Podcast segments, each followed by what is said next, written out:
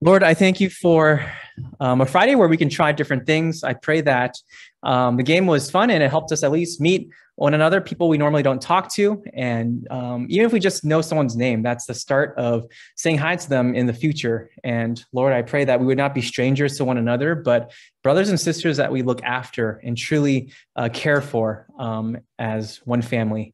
And Lord, I pray that during the sermon that we would be uh, attentive and that your word would um, pierce our heart and convict us if we are walking, uh, whether we're walking close to you or far, far from you. So um, thank you, Lord. And um, we, uh, we ask for your blessing. In Jesus' name we pray.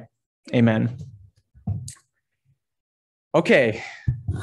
A couple years ago, uh, how many of you guys like uh, Salvation Army or Goodwill?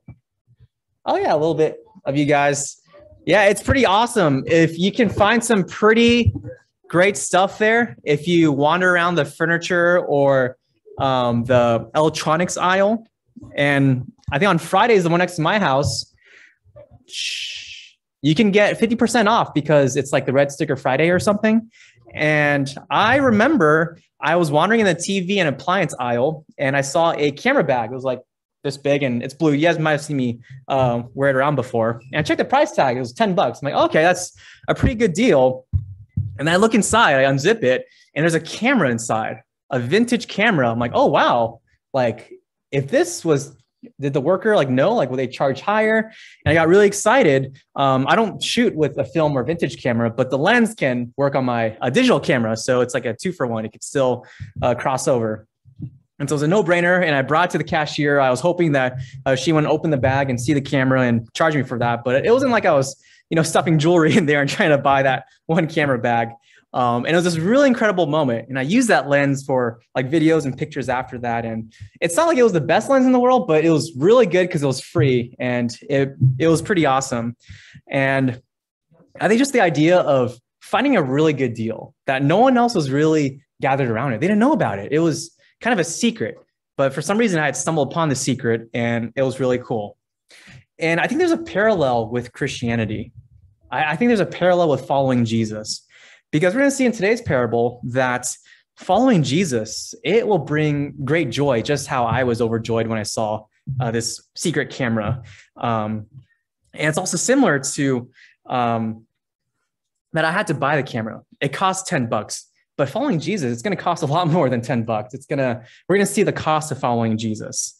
And we're also going to see that there is a consequence. There is something that happens if we reject Jesus. Now, if I didn't buy that camera bag, I just move on with my, with my life. Nothing really happens. But when we reject Jesus, there is something that happens.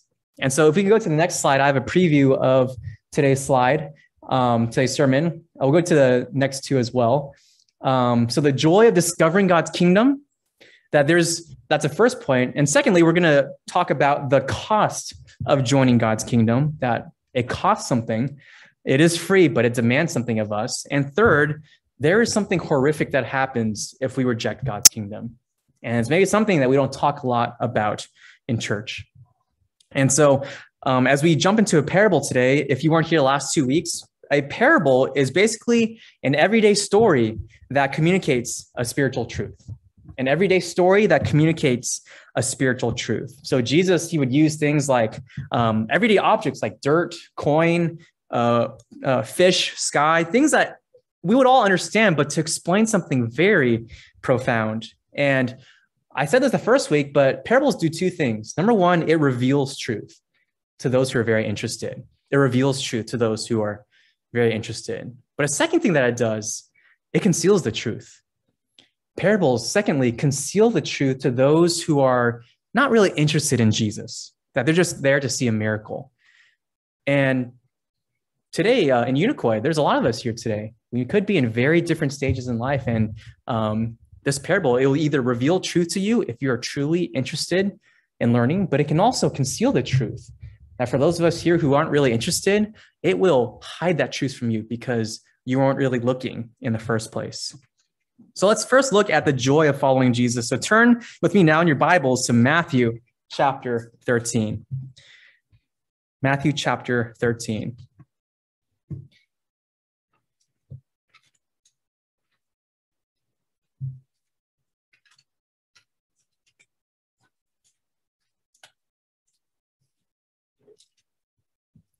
we'll be in verses 44, Matthew uh, chapter 13, verse 44. We're actually going to go through three parables today, but they're so short. The first parable is only one sentence long, so don't get too uh, intimidated. They're very short parables. Um, and the second parable is also a verse long, so you don't have to worry about it being um, length lengthy. So let's read verses 44 to 45. These are two parables, all in two verses. Verse 44 of chapter 13.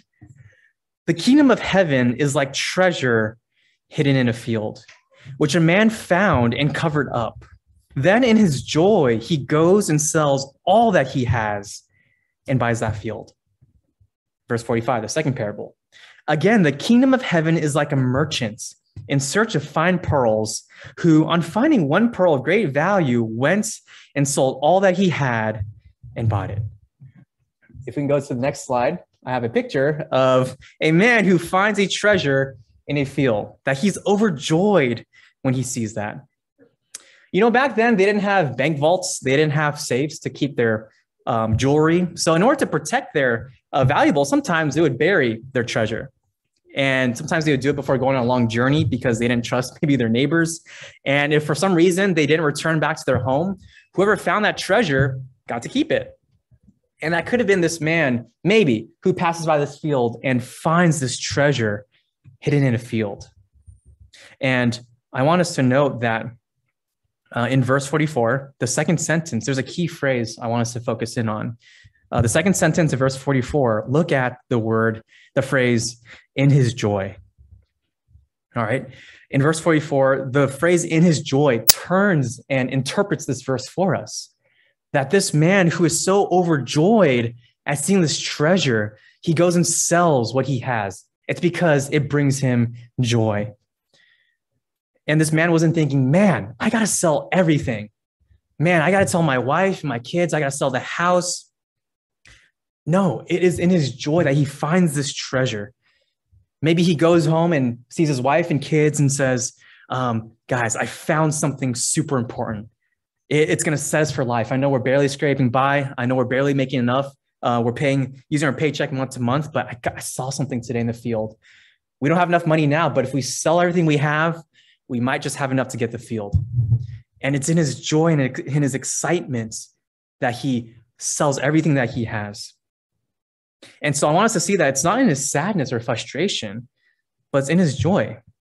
And in the second parable, it's the same concept that there's a merchant, someone who's looking for fine pearls, and he finds a pearl of great price. And he sells everything, everything that he has to buy this one pearl. It's like finding, if you were to pass by a trash can and you see a lottery ticket. I mean, you've seen a lot of those, and not all of them are winners. But let's say this lottery ticket was the grand prize winner, $50 million. You would um, push that trash can out of the way. You'd grab the lottery ticket and um, run to the, to the liquor store and redeem it because of how much it's worth. It's like finding a baseball card at a garage sale and it ends up being worth um, $10 million. These things that uh, maybe the world's not impressed by, but when you see the worth, it, um, it sparks joy within you. And so if we can go to the next point, our number one is that the kingdom of God, it is absolute and everlasting joy to those who truly grasp its worth. God's kingdom, it should be characterized by joy. If you're a Christian, there should be joy. You should have um, this sheer joy that your sins are forgiven, that you have a genuine relationship with the living God Himself, that He has a plan for you in this world, that you can know God more and more every single day, that no matter what hardship you face in life, a failed test, a broken family relationship, a, um, a dark future, whatever happens, that if you're a Christian, you are in the kingdom of God and you have joy. And it's worth it in the end. I sometimes think about what I would do if I wasn't a Christian, if I wasn't a pastor. Um, what kind of job would I have? What do I do with my life? And I basically concluded I could probably still have a pretty decent life.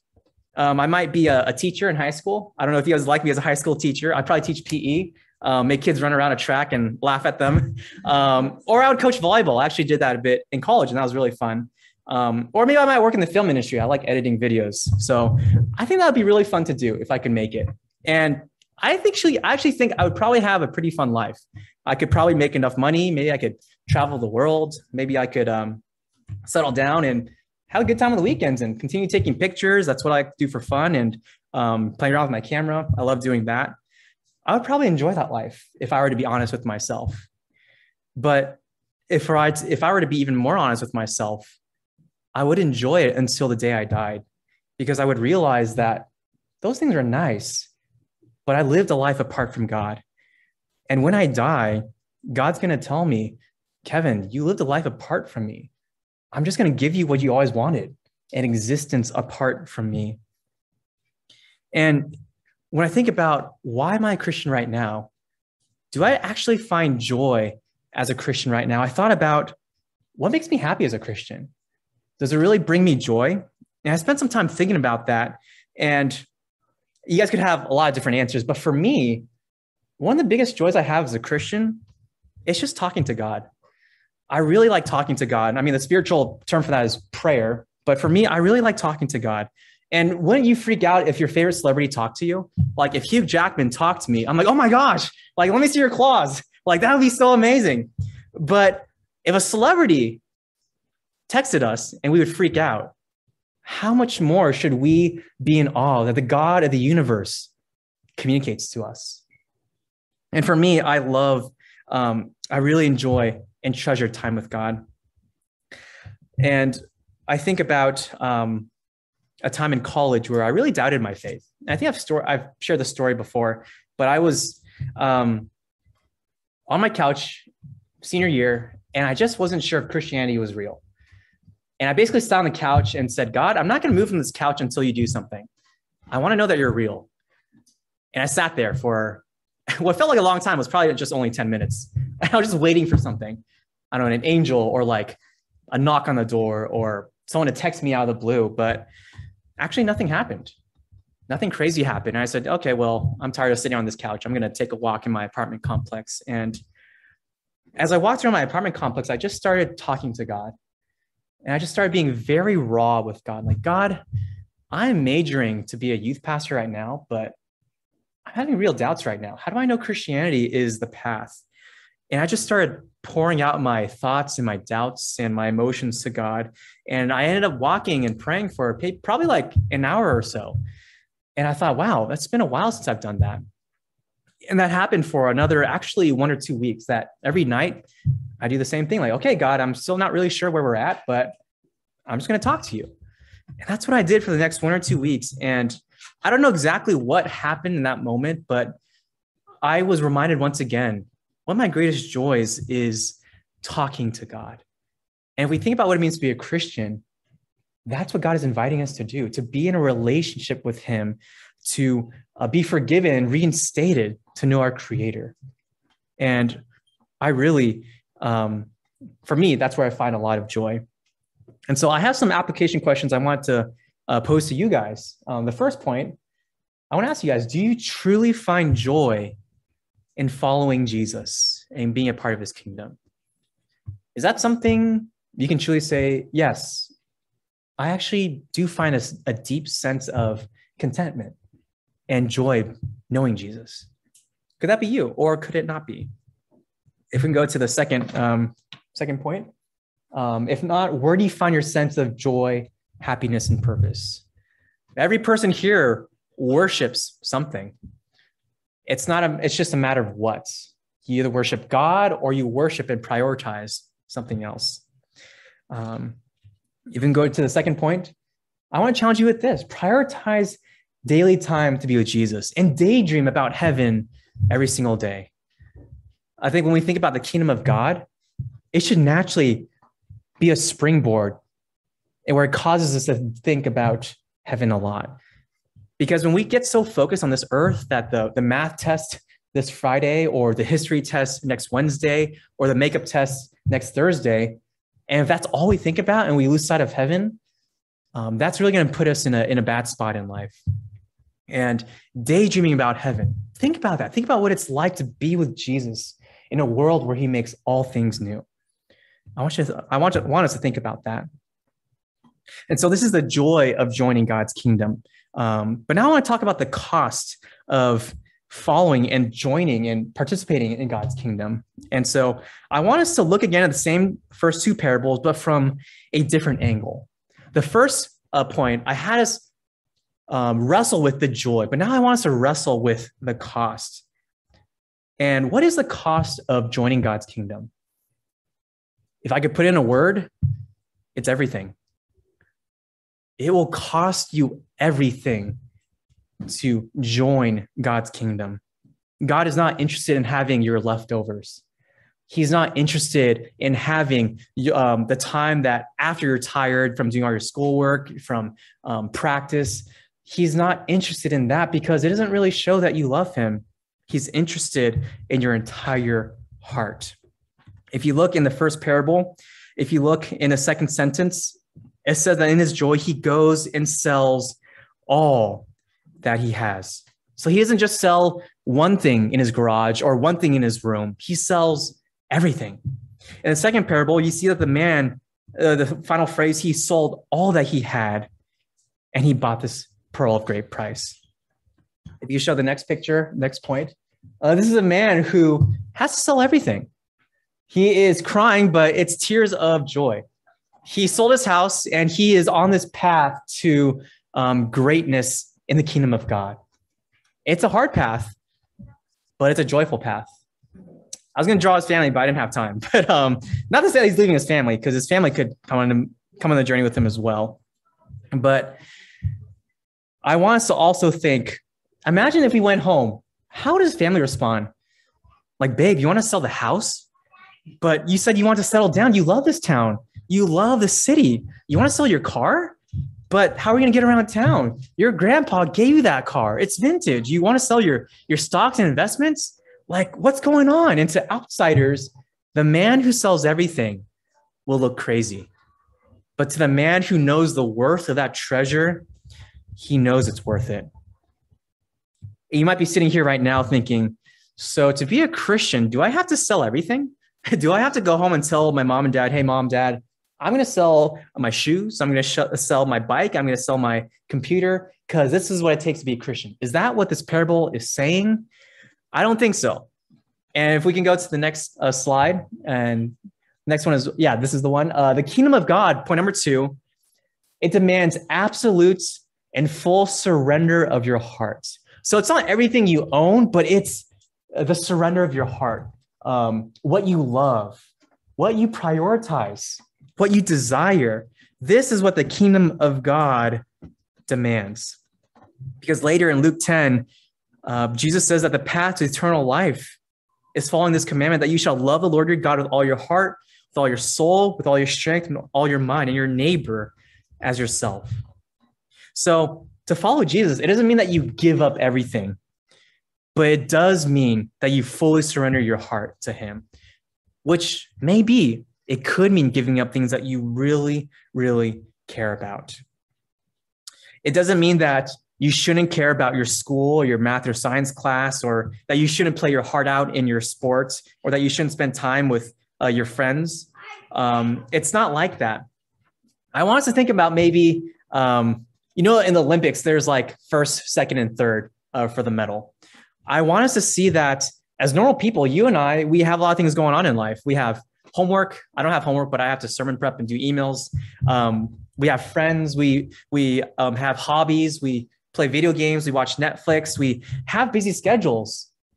Being Christian doesn't mean you give all that up, but it is understanding who is number one on that, so to speak, awards podium. If Jesus is number one, that is what truly matters. You can still have second, third, fourth, fifth, and sixth place things, but you have to recognize its place. I can, I like cameras. I can enjoy playing with my camera and um, traveling and taking good pictures. But if that becomes a consuming thing and it becomes first place in my life, that's when it's dangerous because instead of reading my Bible, I'm going to go on YouTube and look at tutorials of how to use this new gear.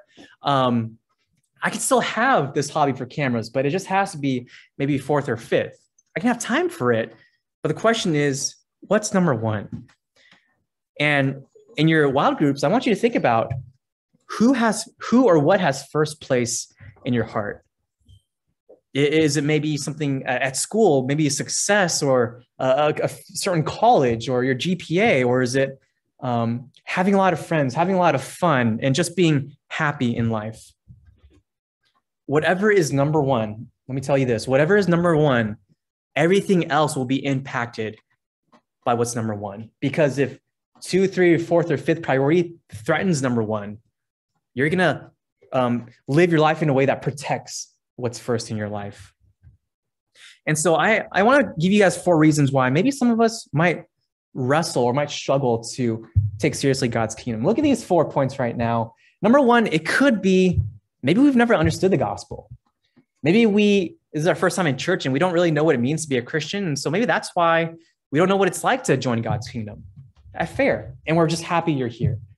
Number two, maybe we've been blinded by the goals and ambitions and pleasures in this life. Maybe during church or when we read the Bible or when we think about reading the Bible, it just doesn't seem that fun to us. We'd rather uh, go on our phones or, or play a video game or go on social media. Maybe we've just been blinded in this life.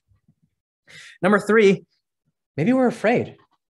Maybe we believe in Jesus and we believe in the gospel, but maybe we can't take that step because we don't know what it will cost us. And number four, maybe we understand the gospel, but we're just really happy right now. We maybe don't really want to change. And so I want us to think about maybe one of these four things that could really uh, be what defines us. And if we can go to the next application, uh, the first one, think about what are the things in your life that you struggle to surrender to God and to give Him control? I want you to think about that. And then point number two, I want you to beg God to give you desire to put him first. Because here's the thing maybe you're sitting here right now and you're thinking, I need a change. And your first response might be, I'm going to try harder. And I'm actually going to say that's the wrong move. If your uh, next step is try harder, you know what you're really doing? You're just going deeper into the gospel of law you're just becoming a person who is legalistic, that if you depend on your own strength, maybe you'll become a better person. But isn't Christianity the truth that you're not good enough? I'm not good enough. No one by their own strength is good enough. And it's only God who can change us. So that's the cost of God's kingdom. And finally, let's look at the horror of rejecting God's kingdom. When we reject God's kingdom, there is a horrific fate that happens. So let's look at verses 47 to 50. Again, the kingdom of heaven is like a net that was thrown into the sea and gathered fish of every kind. When it was full, men drew it ashore and sat down and sorted the good into containers, but threw away the bad. Verse 49 So it will be at the end of the age. The angels will come out and separate the evil from the righteous and throw them into the fiery furnace. In that place, there will be weeping and gnashing of teeth. If we can go to the next picture, I spent more time on this, but this is what would happen. Um, when they would gather fish, they would separate it, the good fish from the bad fish. I realize I made the bad fish really human like, so it's really freaky, but that's okay. it has a nose. I don't think fish have nose. um, back then, when fishermen drew in fish, they couldn't say, "Oh, hey, Tim, there's a good fish. Get that one." "Oh, Bob, there's a bad fish. Don't look don't get that one." All they could do is just throw the net into the uh, ocean and take in everything, and they'll do the sorting out uh, later.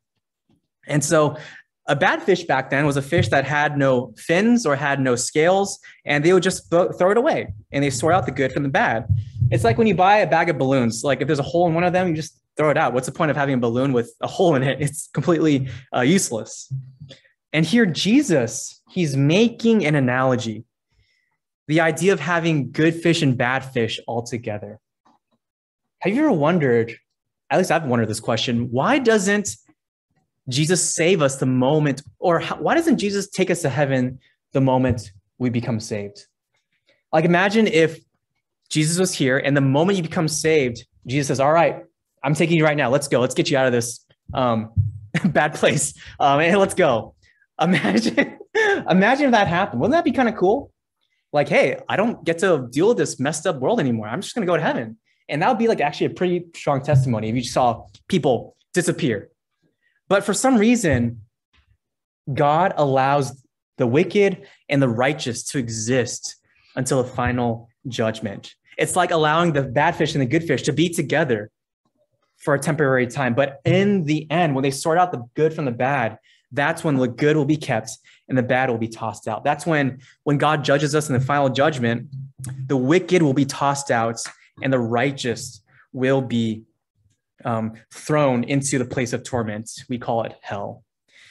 And this is a concept, hell is a concept that I talked about last week, but it's probably not really talked a lot about in churches because it's not a very good evangelism technique. You want you don't want to necessarily scare people to go into hell, but it's a reality.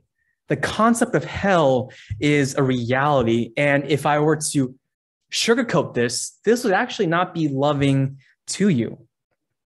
And Jesus says in verse 49 that at the end of the age, the angels from heaven will come out and separate the evil from the righteous and throw them into the fiery furnace, which is hell. In that place, there will be weeping and gnashing of teeth. That phrase, gnashing of teeth, it literally means to grind your teeth together if you're in pain. Um, so imagine um, that if you've ever stubbed your toe, like you'll you'll wince, you'll you'll grind your teeth because it's so painful. And Jesus is saying that's a a small glimpse of what hell will be like, except that the pain will not go away. It will simply continue and exist. Why would Jesus be so harsh?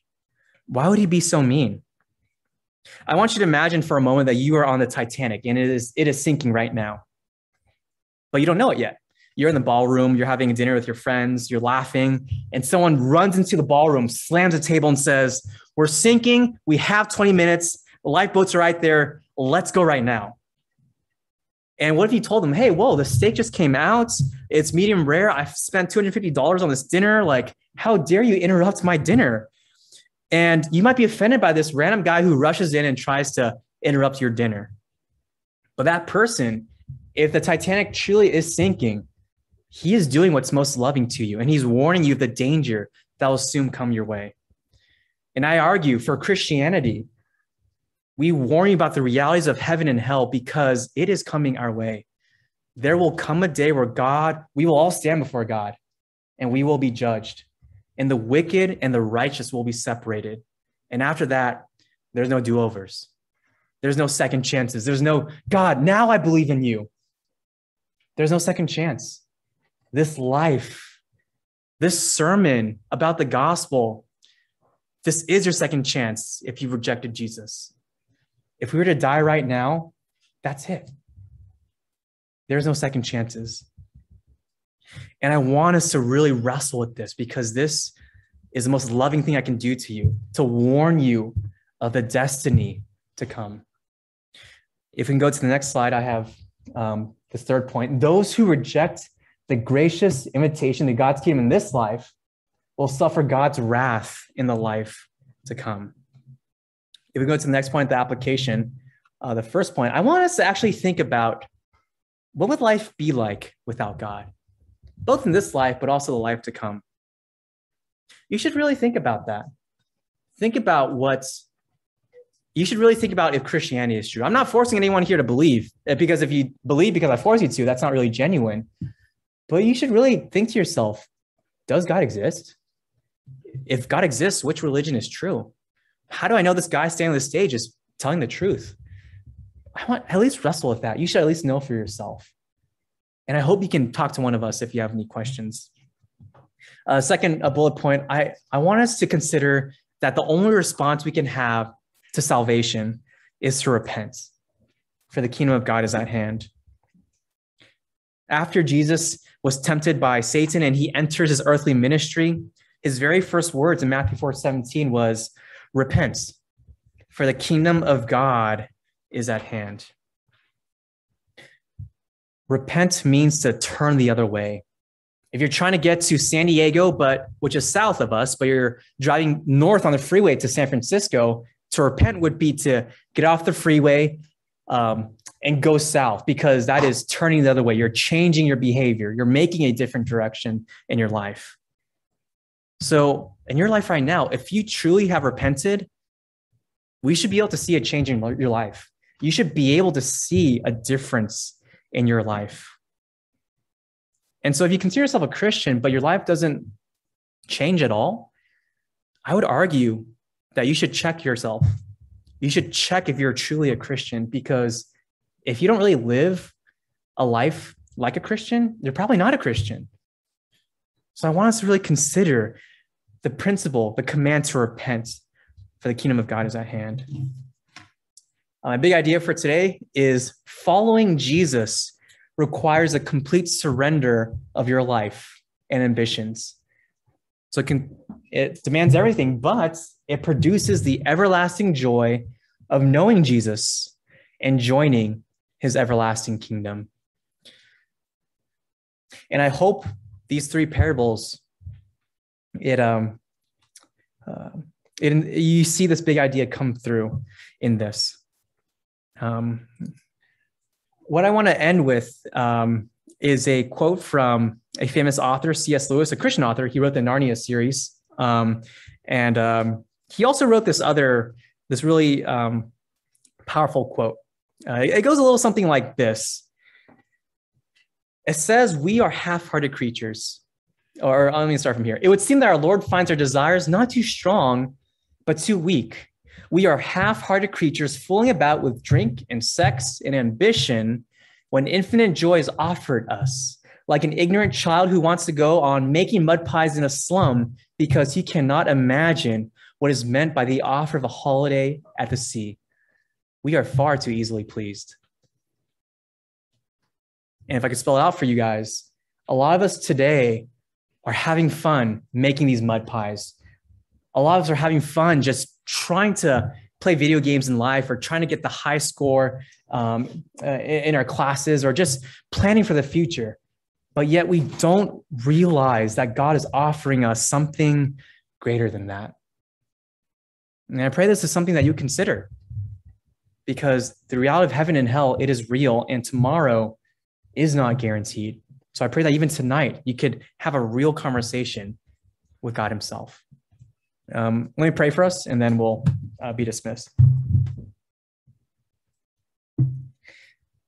Lord, I pray and beg you that if there's any soul in this room that is not saved, that has not surrendered their life to you, that you would speak to that person right now, sitting in their seats, that you would pull and tug on their hearts, that if you are um, calling them to yourself, Lord, I pray that they would um, be compelled to talk to their leader, to talk to their counselor, and even more than that, talk to you, Lord and to simply say, God, I know that I'm a sinner.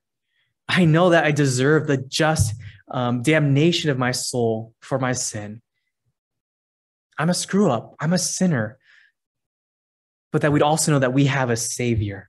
We have a Savior whose uh, sacrifice on the cross covers our sin. And I pray that those of us here who truly want to believe that, that they would have a comfort that they are saved forever.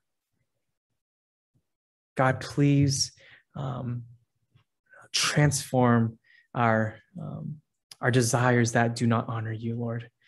Be with us in our wild groups and help us, Lord, to have a conversation that uh, bring brings honor to you. Uh, in Jesus' name, we pray. Amen. Uh, I guess before.